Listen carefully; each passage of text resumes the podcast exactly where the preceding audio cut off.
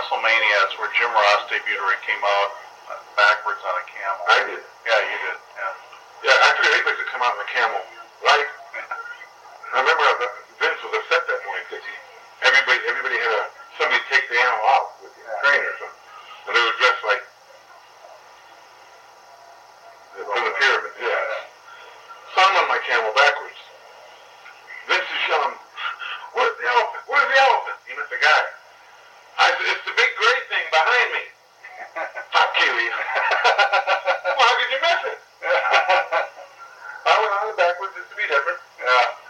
And I fell off it. I had Savage pull my pants up. I had boot shorts on with that. I tell you, I was getting a little scared because I like wearing dresses now. I like that moo moo. Yeah. That was nice.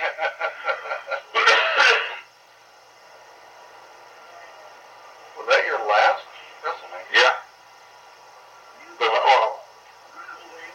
on WrestleMania, the last pay per view I did.